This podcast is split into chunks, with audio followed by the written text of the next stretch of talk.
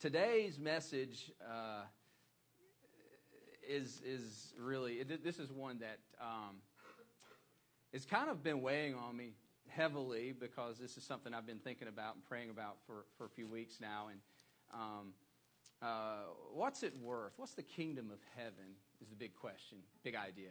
What's the kingdom of heaven worth to you? What's the kingdom of heaven worth to you? We think about life and liberty. We, we were, it's 4th of July, so we're thinking about that already, right? I mean, we're thinking about life and, and, and, and liberty and the pursuit of happiness and, and those who had given their lives for freedom. I mean, this powerful thing called freedom that we are, we, we, we are so excited and, and, and to, to celebrate. Um, if you're with us at church today, thank you. You're, you're here. Some of you are not here because you're, you're, you're part of festivities or, or whatever, and you're watching this later. But remember that the reason you are here enjoying cookout, some barbecue and beach and all that kind of stuff is because somebody gave their lives so that you could have freedom. And we thank God for those people who gave their lives for freedom, that we have the ability to to, to live and, and, and worship. We're, we, have, we, we can come to church. There's a lot of places you can't even come to church and worship. And uh, to, to kind of set up the message of what it's worth uh, and, and those who gave their lives, I was thinking about my Uncle Kenny. My Uncle Kenny uh, was in Vietnam. At 18 years old, a group of his friends in high school saw a cause that was bigger than them this cause of freedom. They were willing to sacrifice, and they all joined the Marine Corps. And right after boot camp, uh, were, were, sent off to the front lines of, of Vietnam. And my mother talks about my grandfather and the conversation they had right before he was going off to boot camp or when he was actually signing up. And uh, it was not a good talk because my grandfather served in World War II as a paramedic on the field and never came back the same person. In fact, he struggled with PTSD. Back then, they didn't even know what it was called. Uh, they had no idea. He was just, uh, sometimes he would shut himself in his house all, all day, and he was so nervous and just could not um, function well in general. And uh, that was before they were able to, to diagnose those type of things. And he was just really concerned about his son going off to war. And, and, and that was, boy, you don't know what you're doing. You don't know what you're getting into. And his response was, Dad, I know what I'm getting into, and I know this is going to be a sacrifice, and it may, it may even cost my life, but this, this cause is just bigger than us. Cause is just bigger than us. The cause of freedom. Do we believe in the idea of freedom? Is the question that we all need to ask today. Am, am I not, I'm not talking about a constitutional freedom. I'm not talking about a governmental institution. I'm not talking about um, a, a political structure or a philosophy. I'm talking about the freedom that Jesus brought you and brought me by coming to set the captives free in this world. Amen? Well, that Jesus actually brought freedom to us because under that authority, the kingdom of God, and we make a big uh, weird, you know, hocus pocus in the sky thing about the kingdom of God. Can I give you a, a simple definition for the kingdom of God? It's God's people under the authority of a king, and his name is Jesus, and it's under this canopy of freedom. As, as Andy Stanley says, maximum freedom is found under the canopy of God's authority. It's found under the canopy of God's authority and, and I, have said this over and over again. Our life's purpose is to extend the kingdom of God on earth. Uh, you want to know your will? Uh, God's will is for your life? To extend the kingdom of God. No matter what you do, no matter your, your occupation, no matter your passion, no matter your gifting, it's always to extend the kingdom of God on this earth, to bring freedom to those who are captive, to bring freedom to this world. That's why the church exists. To, to, to, it's God's kingdom that, that's, that's being ushered, and our Lord is coming back soon, and it's got, we've got to get busy extending the kingdom of God. And we, my hope today is to renew that passion in you that you experienced when you first received freedom.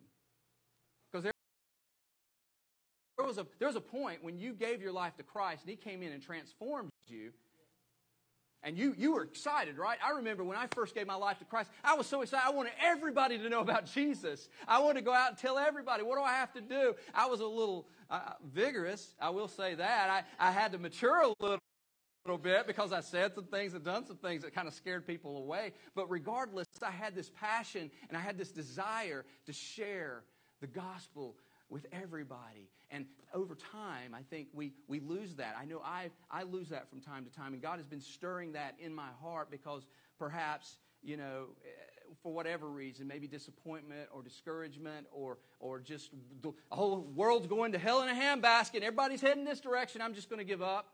I'm just going to give up and, and that's it. And, and we, we, we tend to get discouraged. But, but how, how do we regain that? I, I, uh, do, do, we remember? Do we bring? I love how Greg Laurie uh, says it. He, he says we need to remember, repent, and repeat.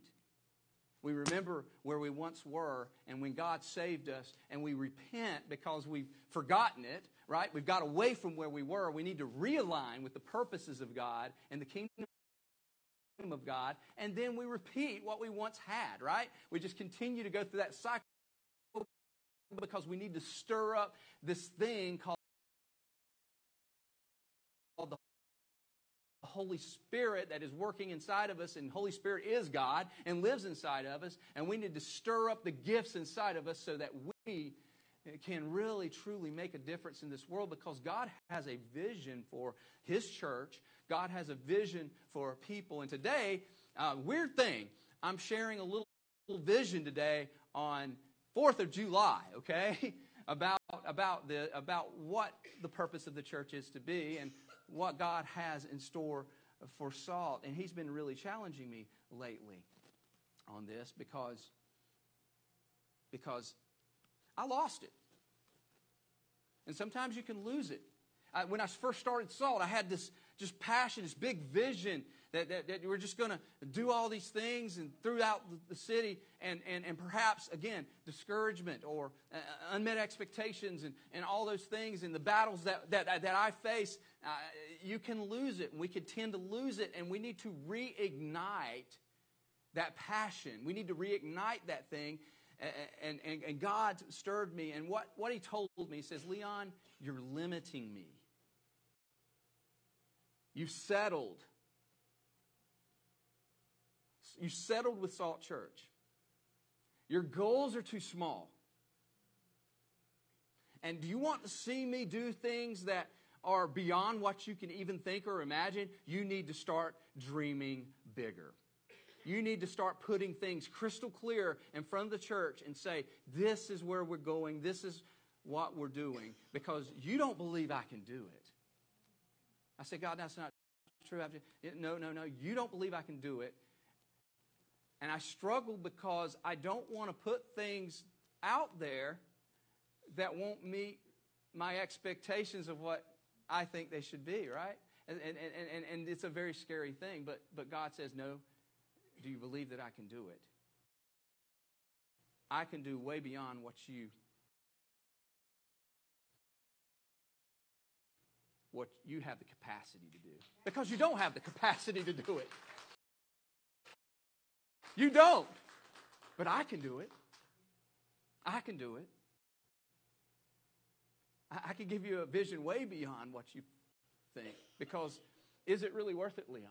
Is it worth to invest everything and put everything in and put? Uh, uh, uh, I, you had that that moment in your calling where you said you were going to go out and start a church in, in, in Virginia Beach, and it was going to do these amazing things, and I, I was willing to give up everything for it.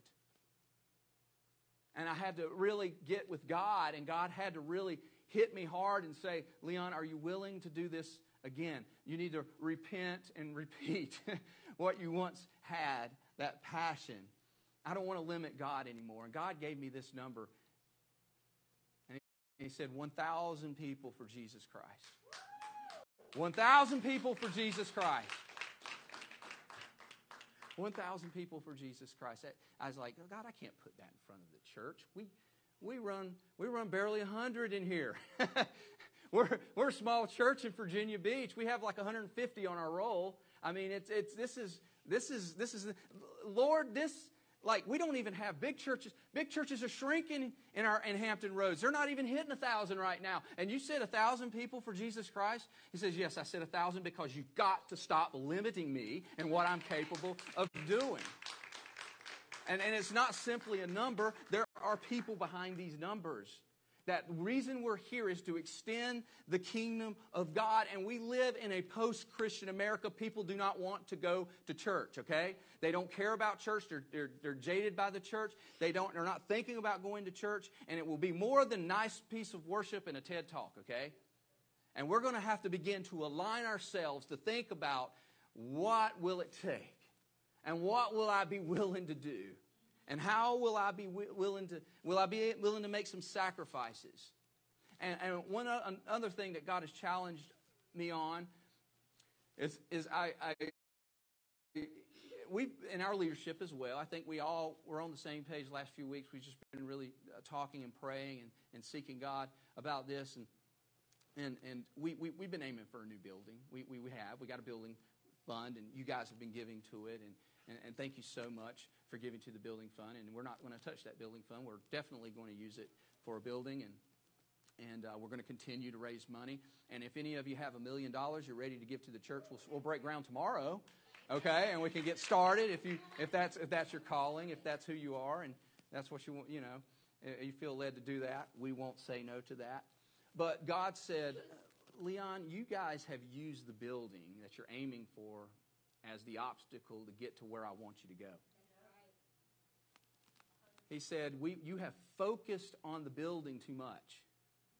I said, I, know, God, but, but you know, if we get a building, we can, we can be established, we can grow. And most people that get buildings, they grow, they double, triple in number because they're established and blah, blah, blah. And we, we can, you know, I'll have set up, break down healthier, blah, blah. He says, No, no, no, no, no. That's not your focus right now. Your focus is people. Your focus is reaching people for Christ. That's what I called you from the beginning to do, is to reach people for Jesus Christ. The building will come if you focus on the vision that I gave you. The building will be there because what I'm doing is, is, is, I'm preparing you for what's to come. So you need to begin to open vessels and place vessels out, jars, if you want to call them that. Uh, vessels, jars, clay jars. You need to put those out so that I can, spiritually speaking, I can start to feel those things. And that's what I want to talk about today. Because we are going to begin to align ourselves. And I, I mentioned uh, in, in a post that, that I, I was going to make a, um, an announcement today. And, one of those things, and one of those, those uh, deals we're going to do is, is we realize that that um, there have been weeks where we haven't had many seats in here, and we believe that it has capped. We, we've capped off. We went to two services, and then the pandemic did another wave. We went back to one service, um, and and uh, to, help our people, you know, stay healthy and stuff. But what I realized is we are kind of in between a rock and a hard place because we can do two services here, but we don't quite have the people to do two services so we don't want to like wear out our volunteers and things like that. So we really still need to focus on one service. But at the same time, we can't continue to do one service because we're filling up too much, and uh, and and people are, you know, you guys don't want to sit on top of somebody, right? Let's just be honest. So we've been talking to the DoubleTree Hotel, and it looks like we're still working out some some some things but uh, we're aiming for September to move over to the DoubleTree with a ballroom that holds three to 500 people. We have more kids area because our kids area is filling up in there, and we don't really have a lot of space for kids over there. And, uh, and, and we got plenty of space, plenty of opportunity there to go to the next level. So we're looking at that. that that's what I wanted to share today. Nobody's clapping. I know. I know. I know y'all like the, the I, I, I, like it here too. I like, I like the, uh, I like that, but I got to make some sacrifices. I love I love a kind of a stadium seating and all that, and but uh, I also do like a stage too because I can kind of you know see you a little better.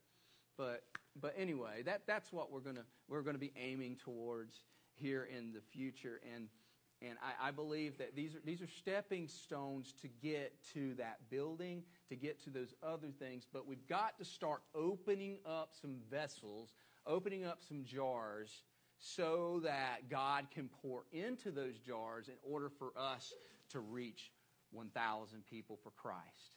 And we've received, let me just say this, this wasn't in my message, we've received prophetic statements over this. We, we, we've had dreams come in, people saying they see, I mean, there was almost like identical uh, prophecy and, and dreams that said that I was saying it, it, what a difference a year makes. What a difference a year makes. Even now, we can see that. Like, we almost, guys, during the pandemic, and we're not going to blame the pandemic anymore. The pandemic's gone. We're, we're, we're aiming for this. But during the pandemic, there was a week we had four people in the first service because everybody was sick. Four people sitting out there, you know, and our volunteers, obviously. And God has just brought us through that, and we've gotten back, and we're just seeing God do things. But a little bit of salt goes a long way. We're a little church, okay? Let's just be real. We're a smaller church, okay? We're, we're, we're probably among, most churches are smaller churches, okay? And this is, this is big vision. So what it takes is stirring that jar that God's given us. Because some of you, you have a passion, and when you first found Christ, and when you were following Christ, you had a passion and a heart, and you've lost it. And my hope is today, by looking at this, and the reason I mentioned jars and vessels, we're going to talk about jars and vessels in Scripture here. But some of you have lost that. You've lost that passion. You've lost that heart. And, and, and God needs you. God, God's got a big vision for your life. God's got a big vision for our church. God's got a vision for the future for, because He's coming and He's coming soon, and we want to prepare the way. And He's called us to do it. So is it worth it? Is freedom worth it? Is freedom worth it? Is the freedom the true freedom? People are enslaved to bondage and sin, and sin makes people sick. It's a disease. But freedom is available to us. Isaiah, or Elisha rather, uh, we find him in 2 Kings 4 1 through 7. If you want to follow along with me here, um, you can also go to our Bible app and pull it up if you, if you would like. And it says this The wife of a man from the company of the prophets cried out to Elisha, Your servant, my husband, is dead, and you know that he revered the Lord, but now his creditors are coming to take my two boys as his slaves. And I, I, I, I read that, but there's some explanation, there's an explanation in here. I mean, she's, she's concerned. Your servant has died. My husband's dead, and here I am, and he revered the Lord, and here I am worried about my boys being taken away and going into slavery. What am I going to do? And Elijah replied to her, How can I help you? Tell me, what do you have in your house? Your servant has nothing there at all, she said, except a small jar of olive oil. Small jar of olive oil. Elisha said, Go around and ask all your neighbors for empty jars. And then he says this Don't ask for just a few. Don't limit yourself to just a few, okay? Uh, get as many as you can. Get as many jars, get as many vessels, as you possibly can. Then go inside and shut the door behind you and your sons. Pour oil into the jars and fill each jar put, put, and put it to the side. And she left him and shut the door behind her and her sons, and they brought the jars to her, and she kept pouring. And when all the jars were full, she said to her son, Bring me another one. And he replied, There's no jars left. Then the oil stopped flowing. Probably don't want to underline that right there because I'm going to make an emphasis on that in a minute.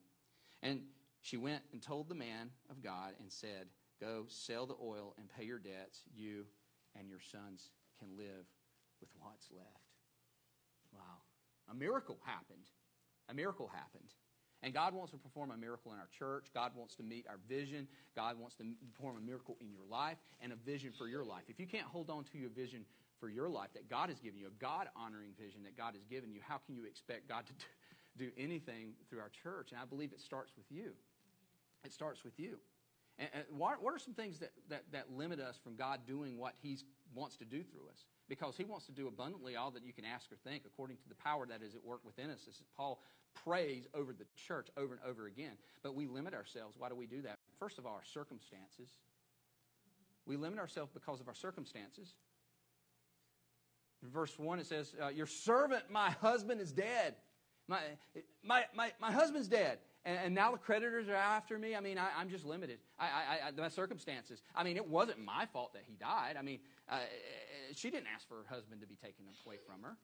The circumstances were kind of out of her control. And some of you are in dire circumstances, perhaps, you know. And it's out of your control. I mean, the economy's bad and, and you're not making money like you used to, or you're paying out a lot, a lot of bills. Maybe you're losing your retirement and you're like, holy cow, what's going on with my life? What's going on right now? And some of you just need to top and take a deep breath and just understand that God is in control and stop thinking. Don't, don't lose track of what God wants to do in your life just because the circumstances are out there that are out of your control.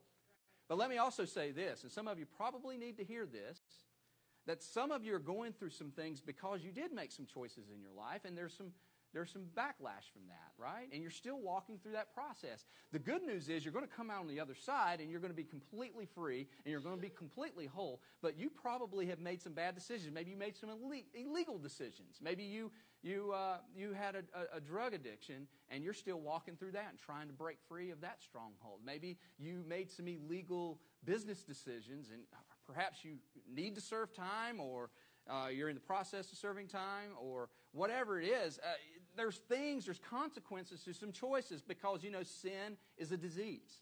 It doesn't matter if you didn't know better before you knew Christ and you were doing what you were doing. It affects both those who follow Christ and those who don't follow Christ. That's why we hate sin. That's why God hates sin. He doesn't like sin because it damages the soul and you're walking through that. Maybe you come out of a, a really bad divorce and you're still trying to figure out you know, relationships and, and marriage and, and dating and all that stuff. Guess what? That's a consequence of some of the choices that you have made, and you're still walking through that. So be hopeful that as you walk through that, that you'll come out of that. But for most of you, in, in most cases, a lot of these circumstances are out of our control. They're in God's control.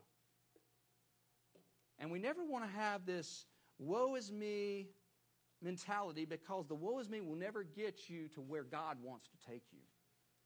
If you sit around sad and whiny all the time, prophet Jeremiah, look, we cannot be that kind of people. We have the greatest gift that's ever been given a free gift of salvation and freedom in Jesus Christ. And we should be excited for, for to share that with absolutely everyone we possibly can. And we need to hold on to that. They, they want to see that. Because, look, Life rains on the just and the unjust, as Job says. It just happens, Christian or no Christian. Which leads me to my next point. Some of you are really disappointed with God. You know what disappointment is? It's unmet expectations. I know I've been there. God, I've been doing this for you. I've been working hard. I've been praying. I've been reading my Bible. I've been going to church every Sunday. Some of you are like, I've done all of this. I've surrendered all this to you, and I still haven't seen anything because we thought that being a Christ follower would keep us from calamity, right? We thought, oh, this is going to be a good life from here on out. We experienced the joy of salvation, but life still threw us some hardballs. And we're just re- really, really trying hard uh, to work through those things. In fact, in, in the second part of verse 1, she says, You know that he revered the Lord. My husband revered the Lord. So why am I going through this? Why, why is this happening? Look, I'm, I'm, I'm pushing. I'm, I'm doing. We did everything that was right. He was a prophet for crying out loud. I'm a pastor, God, for, I mean, I'm, I'm doing your wor- work, you know. Why does this and this and this and this happen to me? And you pray and you dream and you believe and you have these big expectations. You know that God can do them, but you just become disappointed. And here's what happens when we do that, when we expect God to follow up with the things that we do, it's religion with a capital R. What we've done is we've hijacked a relationship and made it a religious thing. And religion is death. Religion is death. In fact, religion without relationship. Somebody reminded me the other day of a statement I made five or six years ago, and they wrote it down. Religion without relationship is rebellion. So you're rebelling against God when you think that God is going to do something just because you're going through the rules and the regulations. Okay? It's not about rules, it's about relationship. And I hate religion more than anybody else in here. But religion without relationship is rebellion. I tell people all the time, I hate religion, so I started a church. that's, that's why we're here. We're, we're here because it is about freedom in Christ Jesus and being in Him and not doing things for Him. And until you figure that out, you're never going to be able to do all that God has called you to do and be all that God has called you to be and do things immeasurably beyond what he could even ask or think because you're too busy worried about where you are right now and what God ha- hasn't done for you. And you're yelling at God when God's like you.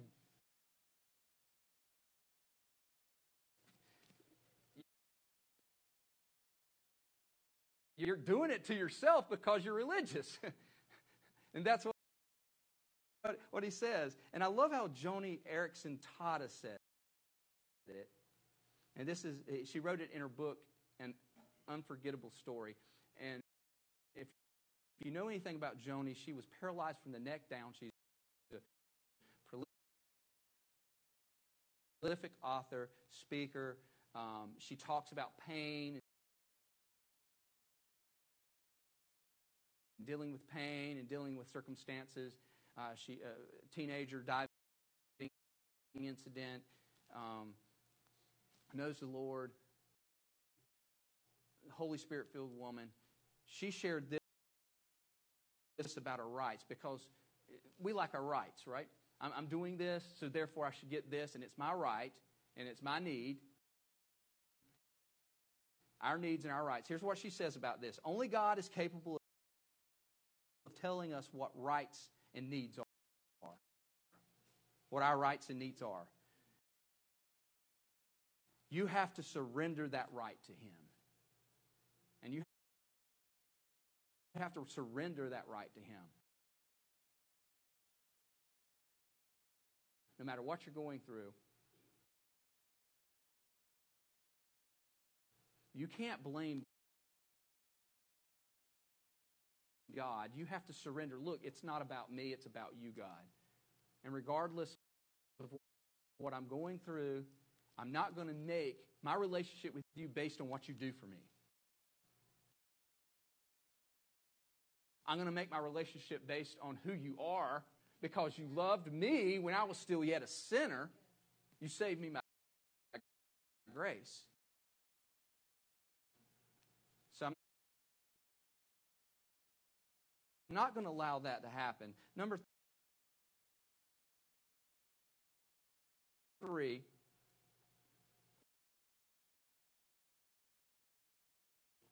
We limit God because of our lack.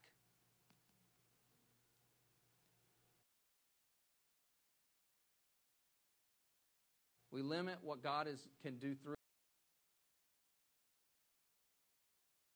through us because of what we lack.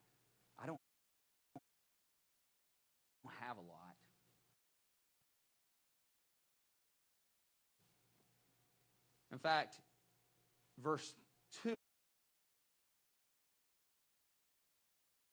says, Your servant has nothing there at all, she said, except a jar, a small jar of olive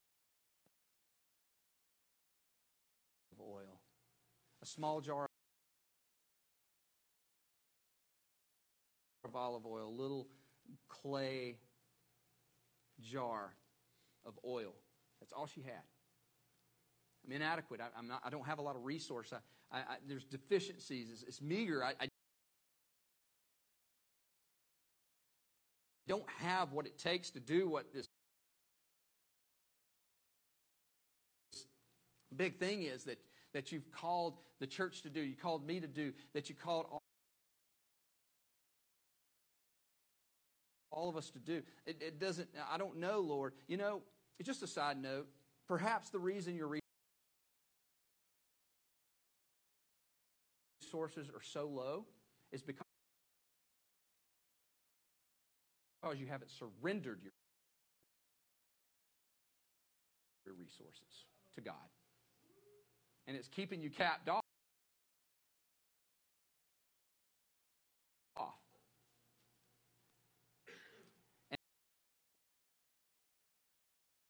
And why we inadequacy and, and, and all this stuff, all of us, you feel inadequate?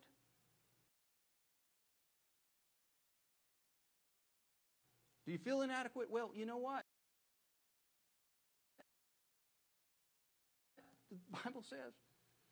It says we are inadequate, but um,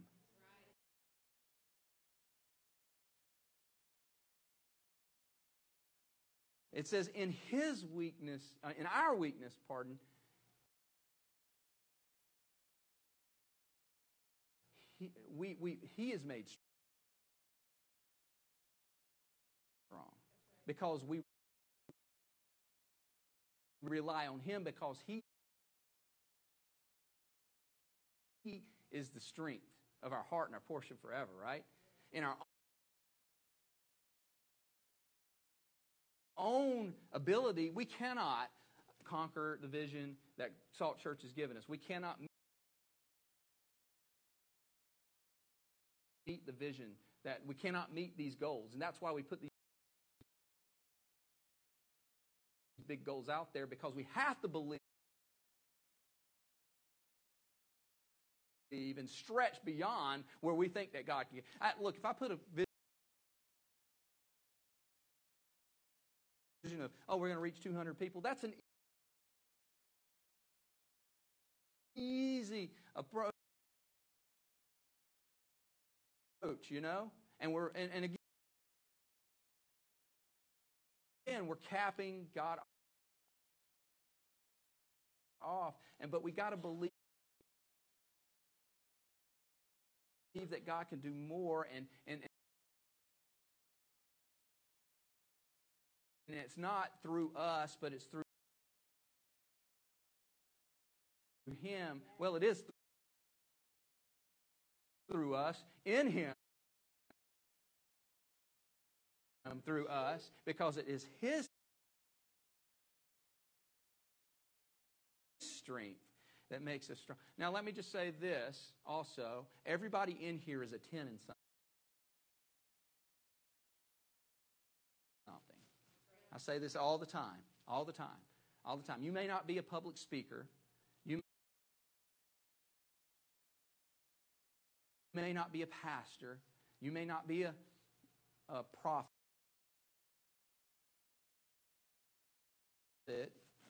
You may not be, you know, a leader in, in certain areas, but you're a leader somewhere. You have a passion in something. And in fact, here's what it says in 1 Corinthians. It says, There are different kinds of gifts, but the same Spirit distributes them. There are different kinds of service, the same Lord. There are different kinds of working, but in all of them and in everyone, it is the same God at work. And then he goes on in verse 11 all these are work, uh, the, uh, excuse me, all these are the work of one and the same Spirit. The second part, and He distributes them to each one just as He determines. He determines what you are given. But what He's determined to give in you, you're expected to use, but it may not be the same as me. Man, I, I have such a passion uh, for, for people becoming pastors and, and, and preaching and sharing and, and loving and caring for people. But I realize that not everybody in here is called to be, a pastor. And, and that's one of the things I had to learn when I was younger. But everybody should be this. Everybody should be this. Here's what I want to say. You, you have a cause and you have a passion. You have a passion online. You have a passion. You have a calling. But be careful not to impose your passion and your gifting and your calling on everybody. I've had so many conversations with people. Well, I believe the church should be small. I believe the church should be big. I think we should do house churches. I think everybody should have should go for this cause. Why aren't we feeding the homeless enough? Why aren't we, you know, they have these compassion these people with compassion gifts. Why why aren't your church doing this and doing that? And and, and and, and everybody should be doing the same thing. There's this cause bigger. Uh, you know, this big cause, which is a righteous cause, but we believe that, oh, all the church is wrong because they don't go for this particular cause because what we're doing is we're imposing a gift that hasn't been gifted to that person by God. Some of you have leadership gifting, some of you have administrative gifting, some of you have prophetic giftings and encouraging people and some of you are uh, bleeding heart compassionate for people and you're willing to give everything you have to help the poor but just because somebody else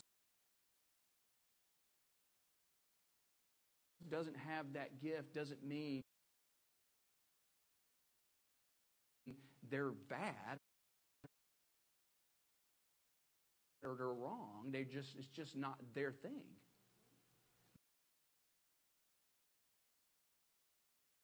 But let me say this, all of you have something. And all of us need to be doing that. We need to be bringing our passions and our gifts and our heart together in order because it,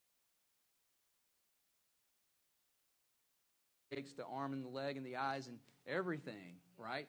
All the members of the body of Christ, as the Bible talks about, to make it happen. So, so, so there, everybody has a ten somewhere. So, so don't don't let that limit what God can do in your life. You have something powerful that God has given you. Number four, capacity. You have to increase your capacity, okay? And the way you do that is you got to look and see what's in your house. Look at, look at 2 Kings 4 2. It says, Tell me, what do you have in your house? That's how Elijah responded to her statement when she said, I, I just don't have anything. You know, everything's wrong. Everything, the world's going, well, what's in your house? What, you, what, what is in your house? And there's, there's a few ways I want to look at this. What's in your house? So he was pointing at, at she, she says, Well, I have this jar, right? So he's pointing at her internal being. That, that he, he, God has a habit of pointing out those jars in our lives that are full but are empty at the same time because the fullness that we've placed in the jars actually makes us more empty because we don't have the right kind of oil in them. The, the only jar she had was full of oil, but there was no room for the right oil. Like God wanted to fill up oil, she wanted to overflow her with oil, wanted more, more vases, more opportunities for her to, to, to meet immeasurably more than she could even think or imagine. But, but here's the deal she looked at only one jar. There was no capacity for God to fill her with the oil that would really, truly make her free and to be able to pay off her creditors. Because for many of you, you're filled with the oil of life, the oil of the flesh, the oil of distractions, and you are held bondage to those things, and the creditors have you. The debtors have you. They have you. So, so what's in your house is my question. Is it full of little gods that demand your attention, your time, your passions, your, your, your, your, your treasure? Uh, is, it, is it flesh, the wrong desires? Because there's counterfeit desires. You think those are good desires, but they're, what, what are the true, real desires that you have, that you, that you should have? Things that we think bring happiness that don't, right? And we limit what God is capable of doing in our lives because we settle for being enslaved rather than being truly free. So, leading to that, I got three quick points here, and then y'all can go out and enjoy Fourth of July hot dogs and and beach time. But I want to bring you a little bit of encouragement here.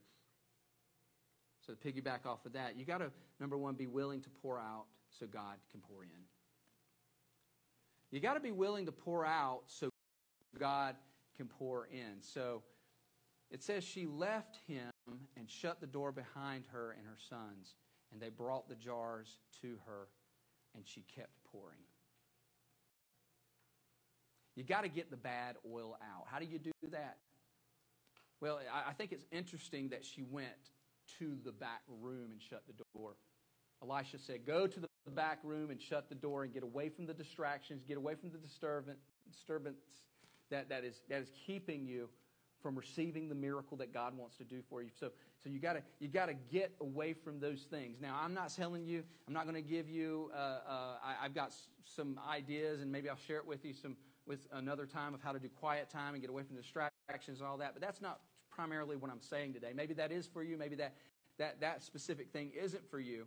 But you need to somehow shut the door on the things around you and get it out of your life. Get all that messiness, all that ucky oil out of your life so that you can be filled with the true oil that overflows and actually brings true happiness and not this false counterfeit happiness.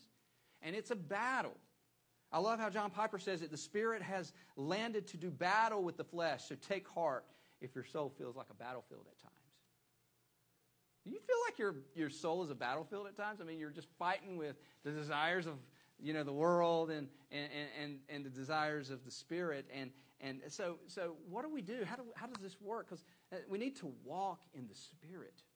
Walking in the spirit. Now that sounds like out there right? Like what do you mean walking in the spirit? Everybody talks about is like a nice pastor term when you walk in the spirit but but what does that really mean? How, how does that work? It, it, it's, it's, you allow the spirit to control you by keeping your heart happy in god now, how do you keep your heart happy in God? By walking by the Spirit when, when you're. See, you can walk by the Spirit when your heart is at rest in His promises. You need to recall the promises of God and live in the promises of God. Resting in the promises of God is the pipeline to the Spirit coming in. So when you're discouraged and you're disappointed, you need to lean right back into the promises of God. You need to believe in the promises of God because what happens? It creates faith. By faith, you trust in the promise, and it pushes out fear, it pushes out guilt, it pushes out shame, it pushes out the greed of life. It does all those things, and God, it, it, it literally gives you an appetite to enjoy God's power. It creates an appetite and a hunger inside of you, and we stop trying to fill all this stuff, this emptiness of the world in our heart, and we release it and we give it to God, and then the Spirit will work this miraculous renewal in our lives uh, when you start meditating on the unspeakable promises day and night, all the time. We have that. That's that's ammo for walking in the, against the, the flesh and walking in the Spirit of God, against Satan, his stronghold, the, the, his, his, the, the pleasures of this world we can trust in God's promises And this also means you have to use what you have, which leads me to my second point. Having, having a, a, jar, just a jar, you have to use what you have. And you have to believe that He can fill it way more than you currently can. That's my second point. Believe He can do way, way, way more than you currently think. Think about what you think you can do on your own, even in your best day. He can do way, way, way, way, way, way more than that. That's why He said, Elisha said, Go around and ask all your neighbors to empty their jars and, and don't just do a few, okay? He says, Do more than a few. Do, do, do as many as you can. Because, you know, God's getting ready to do something. He, he, he said, let's, let's make this a big accomplishment. let, let, it's just like when he was challenging uh, uh, the prophets of Baal. Uh, you know, it's, it's like, uh, you know, I'm not just going to, to uh, to call down fire from heaven. I'm actually going to, to let's, let's douse the, the altar. I think that was actually Elijah. But uh, to douse the altar, and uh, let's just make it, let's make it a big thing. Let's not settle for something we can just do. Douse the altar with, with water, and then fire comes from heaven and, and consumes it all up. That's God. You can't mistake that. Let's do something that's just, just way more and believe something way more so not so that we don't take credit for ourselves because it isn't about us, is it? It's, we want to do something so big and so powerful and so wonderful that, that God, even this thing called liberty, this thing called life, this thing that we celebrate in, in, in, our, in our country, this, this freedom, the true freedom that we have in Christ, this thing that we celebrate, let, let's believe for more because it's available for so many more people. And then he says, there is, she said, there, there is not a jar left. And, and, and what's interesting here, she said, then the oil stopped. Said oil stopped. You got to believe in faith for more and watch what God does. I think it's interesting that the oil stopped because imagine if she had about five or six more uh, jars or 10 or 20 more jars. Do you think the oil would have kept running? I think so. I think there's a principle here. Like, like if we don't if, if we don't believe for more, then God won't feel more. God will just say, okay, you're, you're not believing enough. And I think God's really trying to tell us we got to believe for more. We got to believe that God has more for us, that God wants to do more for us because we're all meant to be purposeful people. We are living for purpose. To, and your will is, uh, the will for your life is that God extend the kingdom of heaven through you, and you can do so much more, and, and it doesn't, and you can't, and you won't be limited. That's why we put a thousand jars out thousand people for Jesus Christ because we want God to pour into us. And that's just a short term vision, guys. We believe that God can do. There's 1.7 million people in, in Hampton Roads. 1.7 million people. If every church had a thousand people in it, it still wouldn't even barely hit those who don't attend church or have no relationship with Christ. It would barely even hit the numbers here. And we have larger churches that can't even hit those numbers right now. And we're a small church. We're a small church, but man, I believe that God can use a small church to do very, very big things. He's used so much for Gideon's army. I'm just going to use a few people to accomplish much. And we've just got to start laying out the jars. We just got to put the jars out. We got to believe and we got to, we got to get, get on target. We got to start uh, aligning ourselves and our teams have got to start aligning ourselves. Our ministry teams have got to align ourselves. Our tech teams got to start aligning themselves. Okay, uh, if we're going to reach a thousand people, what are we doing now that's good and what's not? You know, where, where do we need to go now? We've got to start thinking. In fact, uh, um, Chris, Christina's not in here, so I'll pick on her a second. So, so, so, she, so tell her that I, I picked on her a little bit. But uh, this morning, she even said, she said, uh, we, we left a flag at home. We had baptism at the beach last week, and we had a flag out at the beach, and she forgot, they, they had it in her garage and forgot to bring it in. And uh, she, she said, so I left the flag at home. Do we need the other flag? I didn't answer the, I answered the question with another question. I said, what would a church of a thousand do? She said, I'll go get the flag. See, we've got to start changing our, like, uh, if, if we're going to meet people, if we're going to figure it out, and there's going to be some things we're going to have to do. Again, we're in a post Christian America. We're going to have to think completely different out, outside the box, but we're always aiming towards something that God can do and not us on our own. And we're going to create the vessels, but we, our part is to create the vessels, to put the vessels down, to put the jars out so that we can expect God to fill us up. Because, as I've quoted over and over again in Ephesians 3.20, now to him who is able to do immeasurably more than all we can ask or imagine according to the power that is at work within us. God can give you a vision way beyond your current capacity, but it's not beyond His.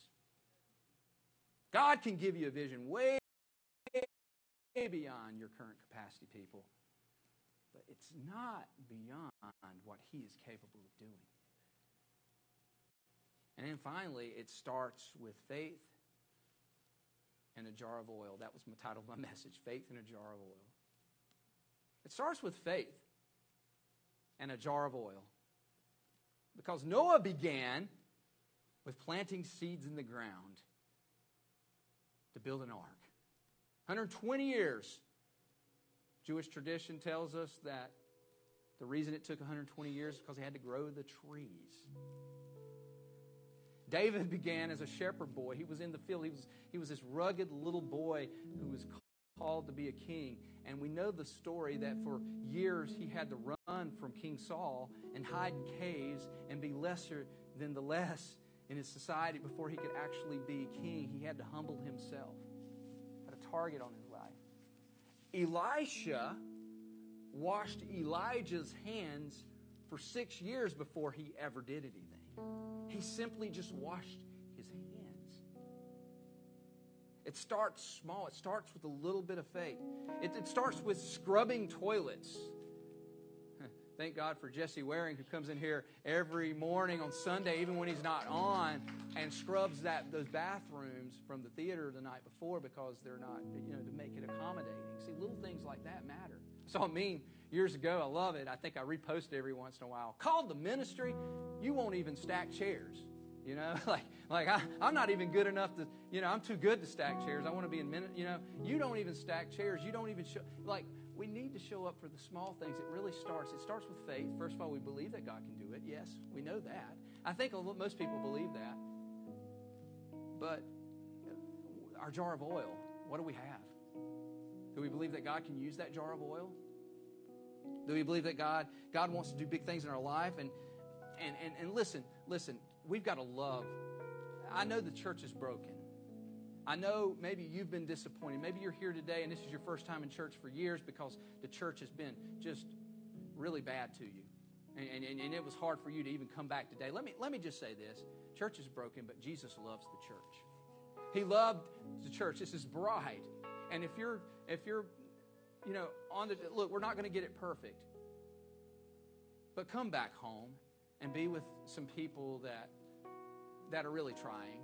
You know, we're we're we're we're we're we're, we're broken, but we're trying to please God, and we realize we can't do it in our own power because it's in Him that he prof- and, and listen, listen. And some of you are disgusted with the church right now. You may be attending church and you're disgusted with the church. I've seen the comments on Facebook. I've seen the comments on social media. I've seen the emails. I've seen people, and you just think that, that, that church is just so, so, so bad. Well, guess what? Jesus loves the church and Jesus loves you. And we should do it. So, what is it worth to extend the kingdom of God? To put up with a few disgusting people? because, as I, as I mentioned in past messages, some people just aren't Christians even in the church. So this is where they probably need to be so they can find Jesus. And we want more people that aren't Christians in the church because they need to hear the good news of Jesus. We don't want this just to be a club, a social club. We want it to be a place where people can find the healing and freedom and power in Jesus Christ and be broken from their chains. This is what it's about.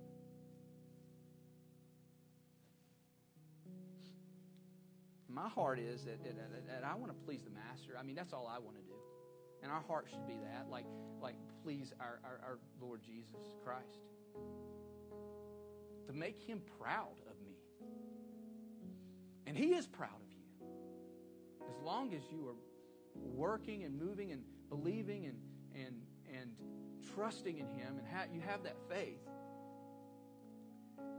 And this is what he says about just starting with the little things. He says this in Matthew 25 Well done, my good and faithful servant. You have been faithful over a little and I will set you over much. Enter into the joy parable is so powerful because it shows the heart of the Father. He says, I've given you some small things. I've given you a jar of oil, and but I've given you a big vision. I want, I want to see. See, Jesus didn't come to this church just to create social clubs. Jesus came to this church to transform the entire universe. Okay? And he's coming back again, and he's coming soon, and it's urgent that we get out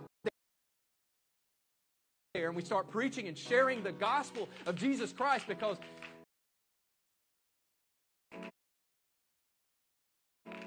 these people are destined for hell.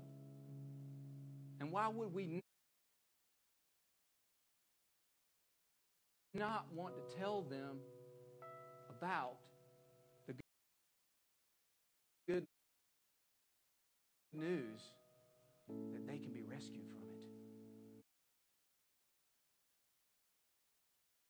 it. Can you hate somebody so much that you don't want to tell them about the very thing that you've been rescued from?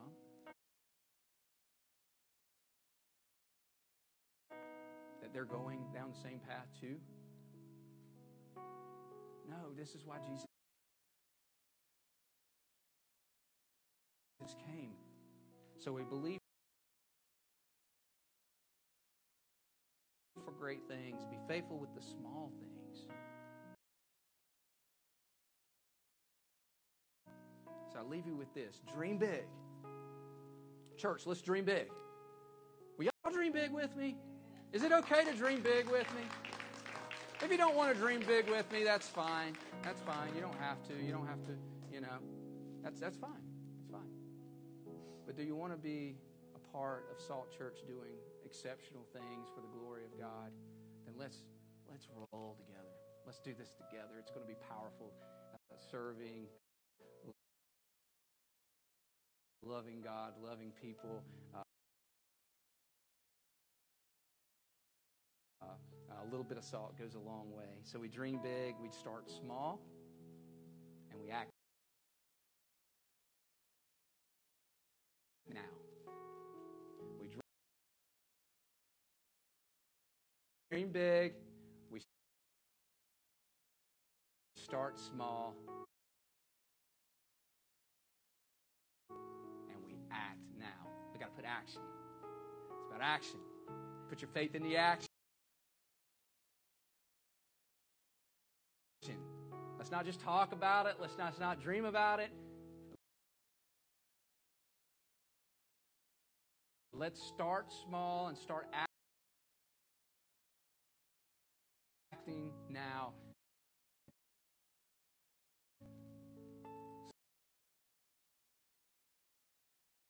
Salt Church is a little church, but man, if you can accomplish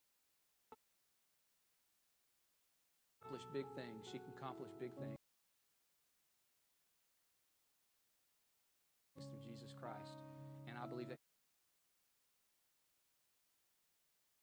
Wants us to do much, much, much, much, much more. So let's believe together. Father, in the name of Jesus, we thank you, God, for life and liberty. We thank you that true liberty and true life. life and true freedom does come through you, Lord. Lord.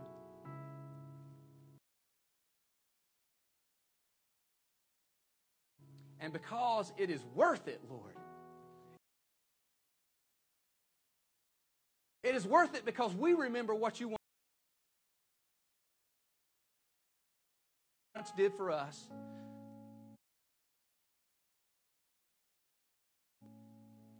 that you gave your life on the cross and that day and that time and that hour and that moment and that that that a period of time we experience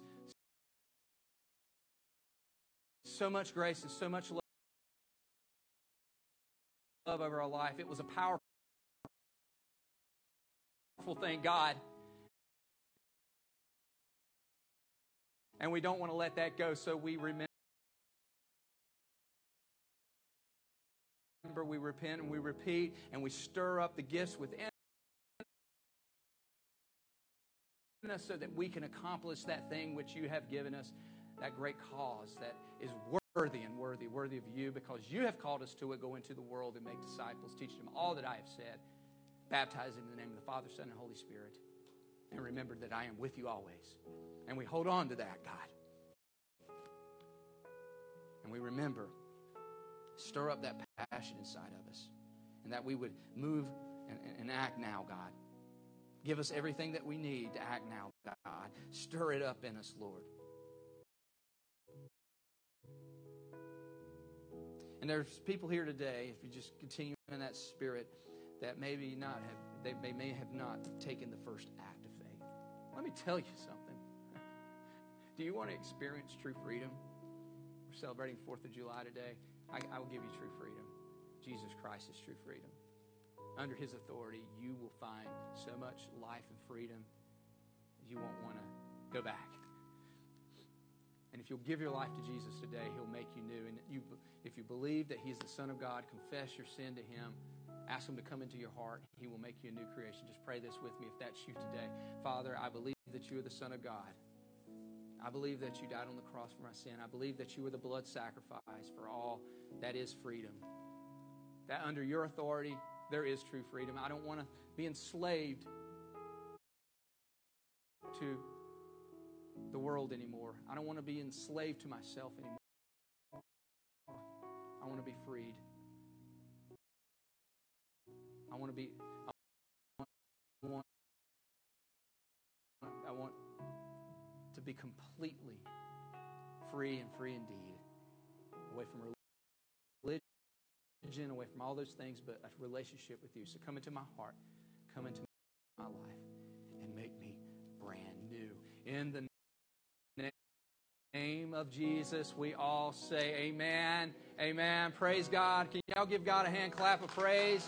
We worship you, Jesus. Thank you, Jesus.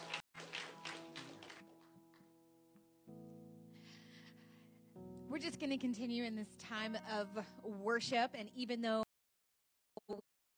we don't pass around buckets or anything like that. You can still give to Salt Church. And if you're a regular attender and not a brand new visitor, if you are a visitor online or in person, we just thank you for being here. Your presence is a gift, and we don't want you to feel compelled to give. If you would like to support SALT um, and our mission within our church and our church family, in our city, in our state, in our country, and indeed the world, you can. There are several ways you can do that, and there'll be a slide up there that will show you how. You can put something in the box on your way out. You can mail something into our P.O. box. You can give securely through Planning Center. You can even text the amount you want to give to 844. 321. We thank you for continuing to do that. And we pray that God just rains down blessings on you. And that's not just financial ones, but that's spiritual ones that's in your life, your job, um, just everything about what you're doing and what you're going through. We ask that God would just give you the ability because really He controls all of it and it all belongs to Him. Thank you so much for that. Have a wonderful 4th of July weekend, a wonderful Independence Day. Be safe um, and be fulfilled. And we ask that you would just celebrate together and thank the Lord Jesus Christ for the freedom that He has given us. And if you we would like to go to lunch with Leon today, please don't forget, if you're brand new, stop by the connections area on the way out and they'll let you know how to do that. Have a wonderful holiday weekend, everybody.